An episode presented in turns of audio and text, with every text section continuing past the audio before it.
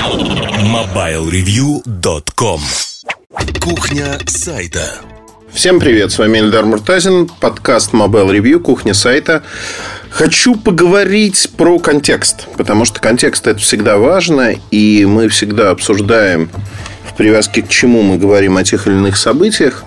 И здесь, конечно, я хочу вспомнить на примерах, как обычно, все на примерах. А, у меня был в 2010 году подкаст, в котором я рассказывал про роуминг, в частности, про такое явление безобразное совершенно, и я никогда не отказывался от этих слов, как внутрисетевой роуминг. А, не так давно, неделю назад, по-моему, я написал статью о том, что ФАС неправильно поступает, когда плющит операторов, заставляет отменить внутрисетевой роуминг в двухнедельный срок. Привел скажем так, э, подробное описание, почему я так считаю. И тут же на меня ну, люди нашли тот самый подкаст, сказали, мы слышали, мы помним, и вообще, как у тебя мнения меняются. Что такое меняется мнение? Во-первых, я хочу сказать, что все мы живые люди, Сейчас, знаете, такое жалкое оправдание пошло. Все мы живые люди, все мы передумываем. На самом деле нет. А, надо смотреть контекст, в котором не просто сказано, а контекст, который происходит на рынке. Семь лет на рынке телекома – это не просто огромный срок, это целая эпоха. А, люди, которые, ну, некоторые люди работают в одном месте не больше пяти лет. А тут семь лет прошло. За эти 7 лет очень много изменилось. Изменилось в том числе благодаря ФАС. Надо признать. Почему? Потому что ФАС около не, несколько лет назад, три года назад, они начали операторов подталкивать к тому, чтобы операторы меняли как раз-таки условия внутрисетевого роуминга. И тогда... Вообще, я сейчас подноготную буду излагать, которая публично недоступна зачастую. Просто чтобы понимать и мое возмущение, и то, что происходит – первоначально министр, министр связи у нас возбудился на внутрисетевой роуминг. Это было лет так 5 назад, наверное, 4-5 лет назад. Э, если вы погуглите, вы найдете совершенно такие яркие выступления, что от внутрисетевого роуминга необходимо отказаться, он должен исчезнуть. А дальше два месяца это происходило, даже чуть меньше, полтора месяца. И тишина, полная тишина, ощущение, что там даже со стороны операторов реакция была, знаете, какая? Давайте, наконец, отменим. Давайте, мы готовы, мы подготовились, давайте отменять, мы будем рады. А почему, в общем-то, министр связи наступил на грабли? И, в общем-то, он занимается связью, в отличие от там, ФАС, например. А, хотя вопрос не такой однозначный. Ростелеком изначально это было решение правительства Российской Федерации – поправки в закон о связи о том, что необходимо приземлять звонки. Делалось это исключительно для того, чтобы Ростелеком получал деньги.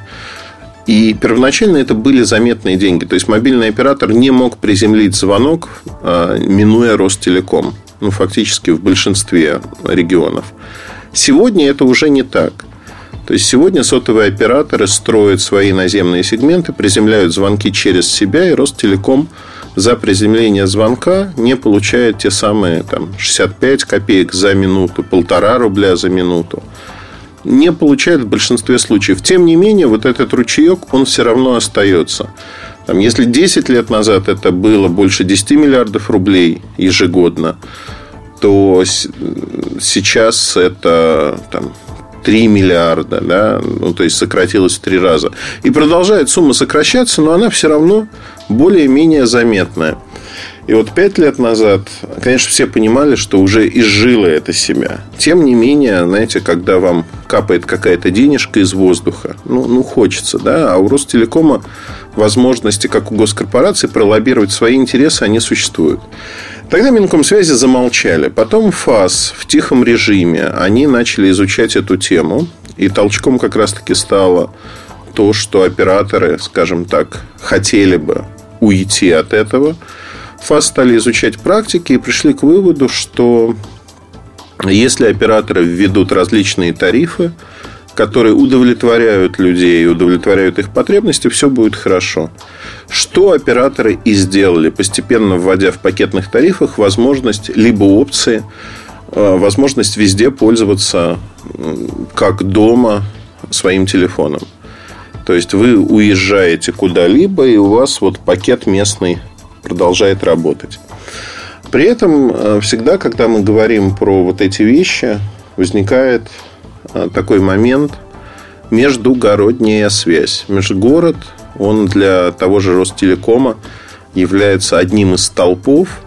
Никто, конечно, межгород менять не собирается, потому что стоимость междугороднего звонка, себестоимость, она отличается от себестоимости звонка локального. Ну, просто если вот даже на пальцах представить, я сейчас боюсь а, привести аналогию, которая многим не понравится. Не понравится в силу того, что она там хромает на все пять лап. Тем не менее, аналогия очень простая. А, когда вы передаете какую-то информацию на большее расстояние, вы затрачиваете больше энергии. Ну, вот как бы законы физики никто не отменял. Понятно, что себестоимость энергии в данном случае, она минимальна. Тем не менее, вот оборудование, которое есть, стоимость а, различных а, услуг, это все в полный рост встает ну, себестоимость другая. Она не принципиально другая, не на порядке. Тем не менее, вот тоже приземление звонков, оно здесь существует. Поэтому межгород как был, так и остается. С ним ничего не происходит скажем так. Тем не менее, у нас а, у сотовых операторов возникает ситуация, когда межгорода условно может не быть. При звонках на свою сеть другой регион, вы ничего не платите. Такие тарифные планы существуют достаточно давно. Это преподносится как преимущество. Вообще живой рынок. Рынок операторов, рынок телекома очень живой. Если посмотреть на то, что происходит, мы видим, что у нас сегодня есть э, две больших э, вещи важных. Вещь номер один – есть действительно конкуренция – Конкуренция очень высока, операторы копируют шаги друг друга, перенимают как хорошее, так и плохое, надо отдать им должное. Тем не менее, вот эта конкуренция, она существует. Поэтому разнообразие тарифных планов для совершенно разных целевых групп. Для пенсионеров, для детей, для взрослых, для интернет-маньяков, для тех, кто не смотрит интернет, а только звонит. То есть вы можете выбрать тарифный план, который подходит конкретно вам. Вот это разнообразие и диктуется рынком. Вторая важная вещь, э, помимо того, что э, рынок вот такой высококонкурентный, она заключается в том, что регулятор сегодня, будь то ФАС, будь то мини, Министерство связи, Минкомсвязи, они не влезают в рынок очень сильно и не мешают ему развиваться ну, до недавнего времени. Потому что, конечно, про пакет поправок Яровой мы много говорили, подробно. Это вмешательство в рынок, попытка вмешательства, которая может привести к очень негативным последствиям. Тем не менее, сегодня, по факту, если смотреть, мы, э, как такового вмешательства не было, за счет этого индустрия развивалась и развивается достаточно динамично и является одной из ключевых в России. Если по технологиям смотреть, то телеком – это номер один. И уже благодаря такому сильному телекому, развитым системам связи, мобильному интернету, мы видим, что развивается куча разных других сервисов, начиная от такси, заканчивая там, сервисами более сложными. Это логистика, это охранные системы, это системы маршрутизации потоков, ну и прочее, прочее, прочее. То есть, действительно, на территории всей страны такие системы работают. Та же система Платон и система производная от нее, которые пойдут дальше, без наличия сильных мобильных операторов невозможно в принципе. Их невозможно, там, эру ГЛОНАСС невозможно реализовать и прочее, прочее, прочее. Вот исходя из всего этого, э, ФАС хотел, чтобы у людей был выбор. Операторы этот выбор дали.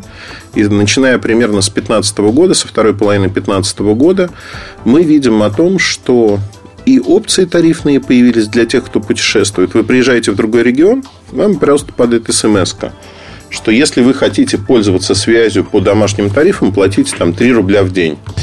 Меня прервали на самом интересном моменте, поэтому если мысль будет скакать, вы уж меня простите. Я хочу вернуться к контексту. То есть за вот этот, за это время, за 7 лет э, утекло много воды. И высококонкурентный рынок, он расставил все по своим местам. Люди, которые хотели получить услугу, они ее получают. То есть, если вот смотреть на статистику, у нас в стране ездят активно по стране или неактивно ездят, в принципе, 18% абонентов. У 80% от тех, кто ездит, пакетные тарифы, где внутрисетевой роуминг не существует. То есть проблемы нет, не стоит она выеденного яйца. Понятно, что есть единицы, там те же самые бабушки, которые раз в год выезжают куда-то, и у них могут быть зверские конские тарифы. Тем не менее, им предлагаются смс приходят, предлагается подключить опцию, чтобы не тратить много денег. Бабушки много не платят, они, как правило, пользуются входящими звонками. Конечно, бабушка бабушке рознь, дедушка дедушке рознь. Тем не менее, это так в большинстве случаев. То есть, сама проблема, вот если смотреть в корень, сама проблема не стоит ровным счетом ничего. Теперь э, действие фаз. Я об этом писал в статье, писал подробно достаточно. Действия фаз, они ведь создают э, такой нехороший прецедент для операторов. Дается всего две недели на исправление внутрисетевого роуминга на всех тарифных планах. То есть все тарифные планы должны стать с точки зрения роуминга одинаковыми. То есть неважно, где вы находитесь, неважно как, вам нужно, ну, в общем-то, э, как оператору сделать, чтобы все это было одинаково.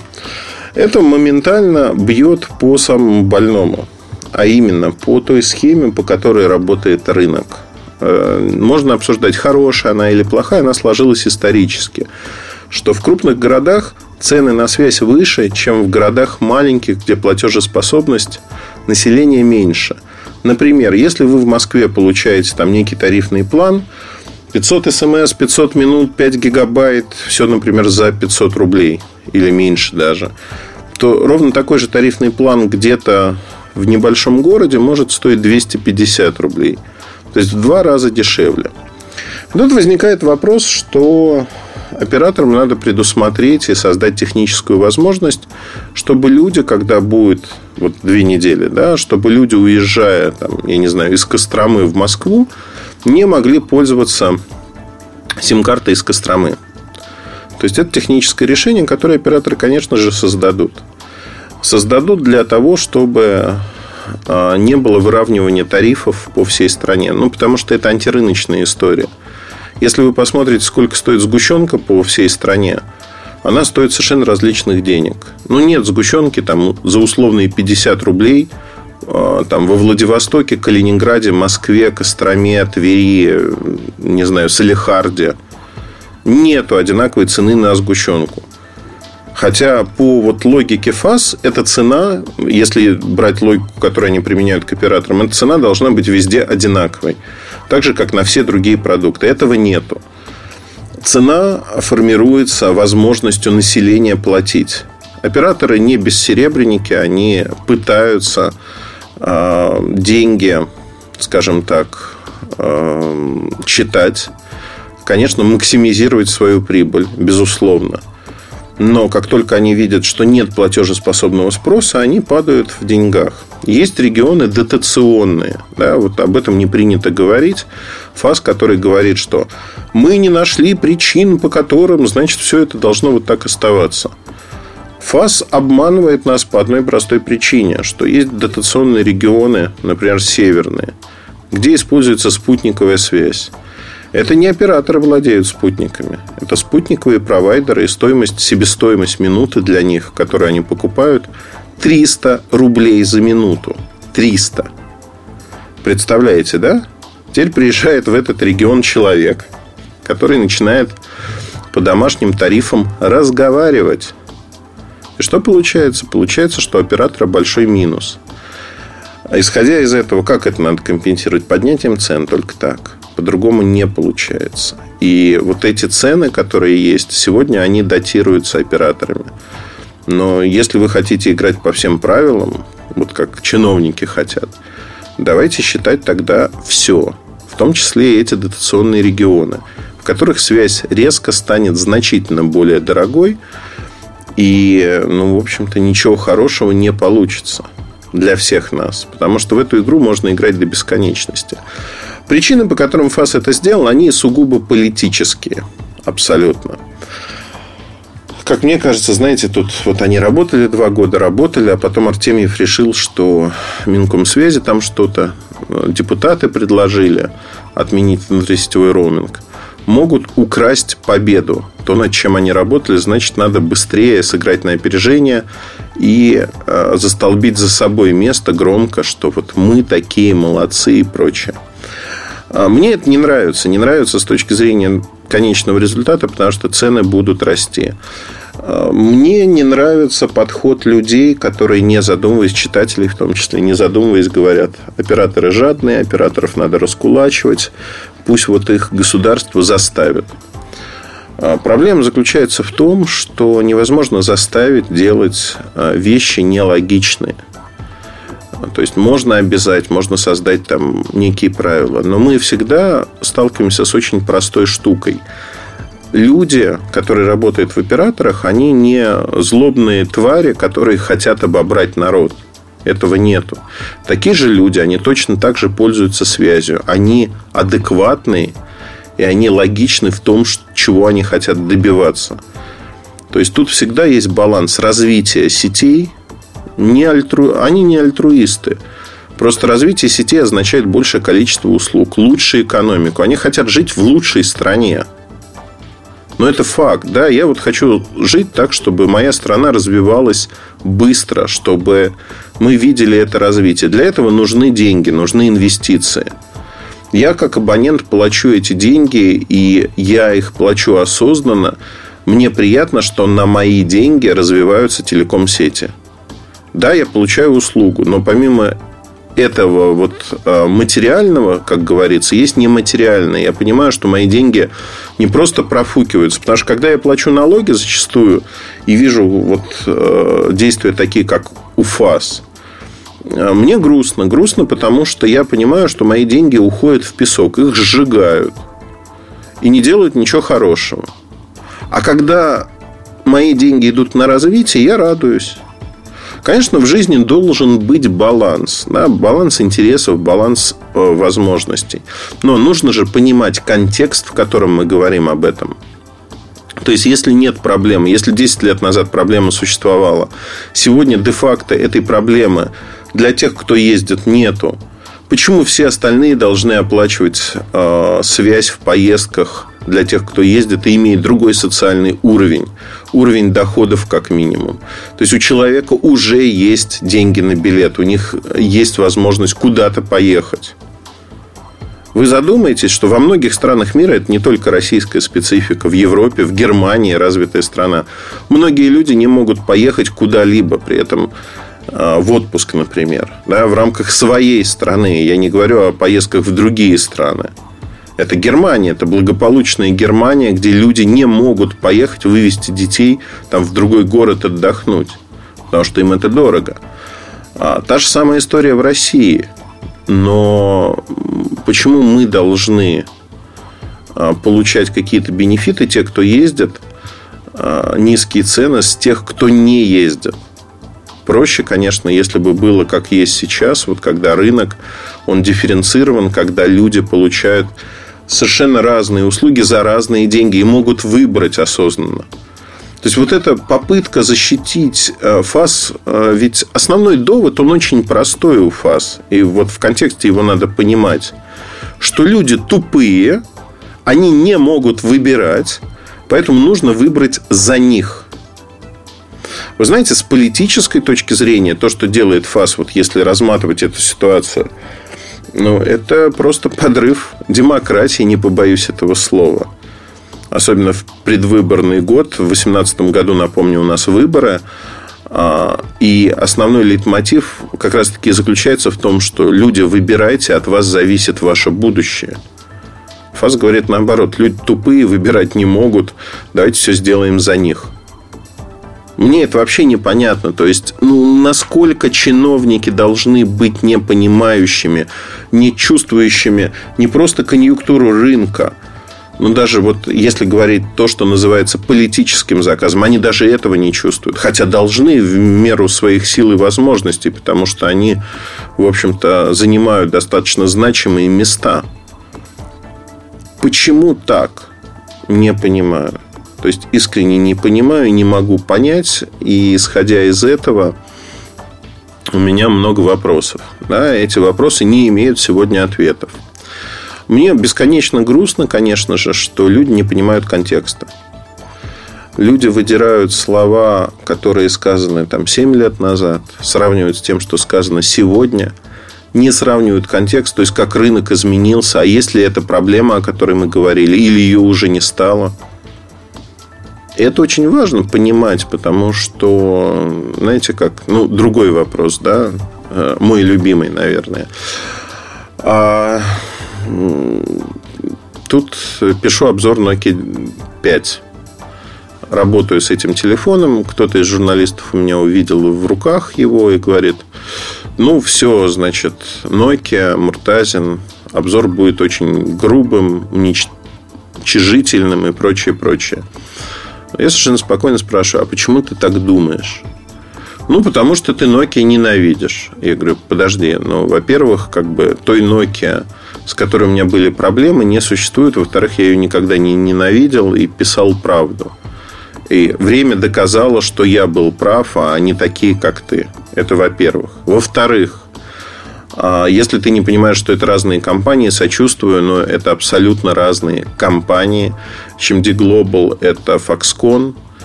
И если мы говорим о том, что у Foxconn происходит, это совершенно отдельная история – или ты считаешь, что вот у меня это продолжается, потому что я реагирую на имя Nokia?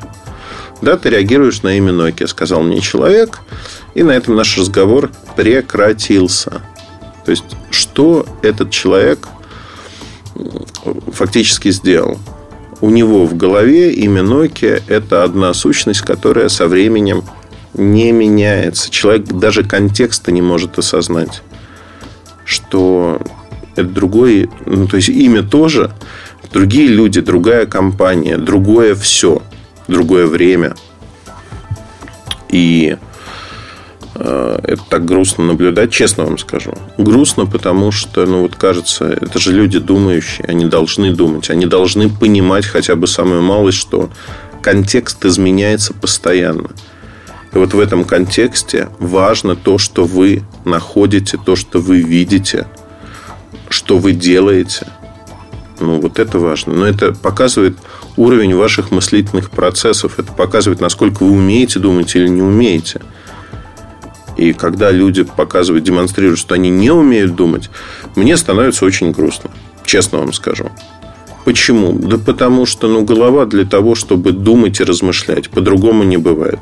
Если кого-то мои слова задели, и вот человек считает, что он думает, понимает все, а это жалкие оправдания, ну, простите.